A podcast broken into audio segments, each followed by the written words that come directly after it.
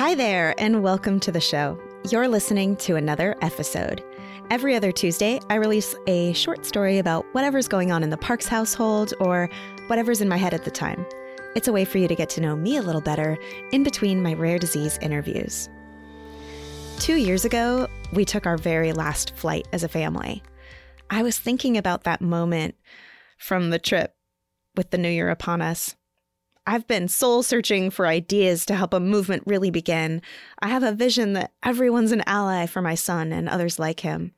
Not just our family and friends and therapists and teachers, but all of those out in the wild helping in those really tough places for whatever reason maybe the grocery store, the playground, the waiting room people rising up to truly welcome disability at the table.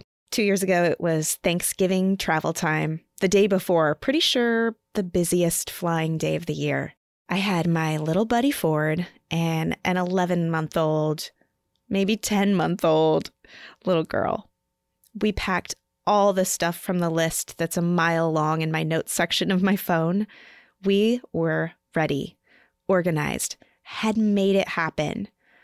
Our gate was so far away that we had to take a bus to it. No train. We had to get out, wait for a bus, get on the bus, get off the bus to get to our gate.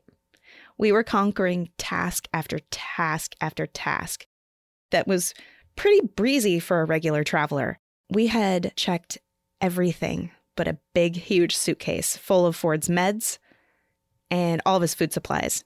So it wasn't easy to wrangle that, a wheelchair daredevil kiddo, a baby, and just, you know, my coffee in my other hand.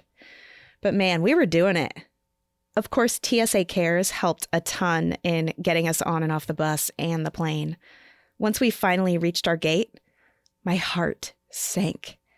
I looked at Casey, frozen. Where is the diaper bag? It's time to feed Ford.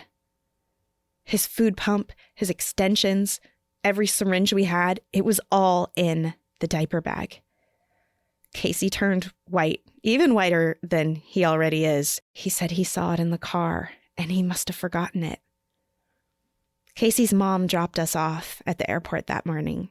And y'all know I worship the ground St. Mariana walks on.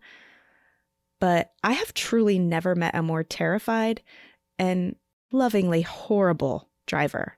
Sorry, Mariana. Our plane was going to board very soon, how were we going to get her to figure out how to turn around without being so stressed and make it in time? It was going to take at least 20 minutes for Casey to get back there and 20 minutes to get back. Like, no question. Casey called her and he flew back to the bus to meet her at departures. So there I was at like 6:30 in the morning with my baby, my squealing daredevil who had an open adventureland that is the airport, this huge heavy bag, and no, no coffee because I didn't get any yet. This was going to suck.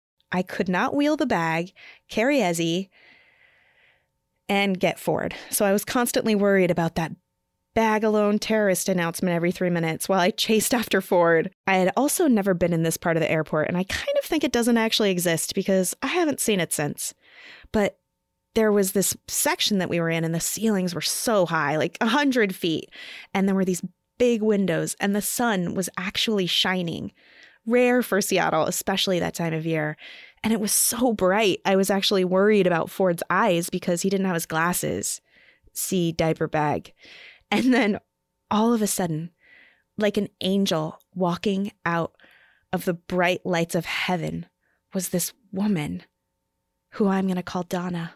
She swooped in and she told me she was about to go visit her grandkids for the holiday. She asked me if she could just follow Ford and let him wheel around so I could relax and contain Ezzy, who was also trying to eat.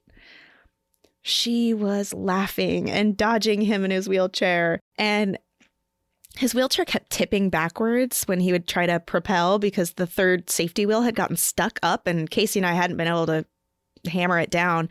And she yells across to her husband, who was sitting in this chair, Tom, I don't know if his name was Tom, but I think it was, get over here, get over here and fix this wheel. and he did. oh, This is one of my favorite moments of kindness and others just stepping up to be extra special and normal human beings, not being afraid to offer help to another in need, especially because it might be uncomfortable or seem tricky. I wish I would have gotten her information. Casey made it back, if you can believe it. I'm sure his mom had a panic attack, but dang, that woman did too. So maybe she's not such a bad driver after all. He said that he met the TSA CARES agent that we had seen earlier that morning, and he begged him to just let him skip everything. And he did. And his name was Kevin. I wrote a letter to the airport about Kevin after that. Kevin brought Casey through the doors, swooped him in, and didn't make him stand in security and do all that stuff over again so he could make the flight. As Casey was filling up Ford's food bag and getting him all connected, it was time to get on our plane. And Donna and Tom grabbed our heavy suitcase as we walked outside to the plane and made sure we got on with everything. Even though the next day and the next several months, I'm sure we were ground zero for COVID, that was the best and most memorable flight ever. And I will never forget you, Donna and Tom.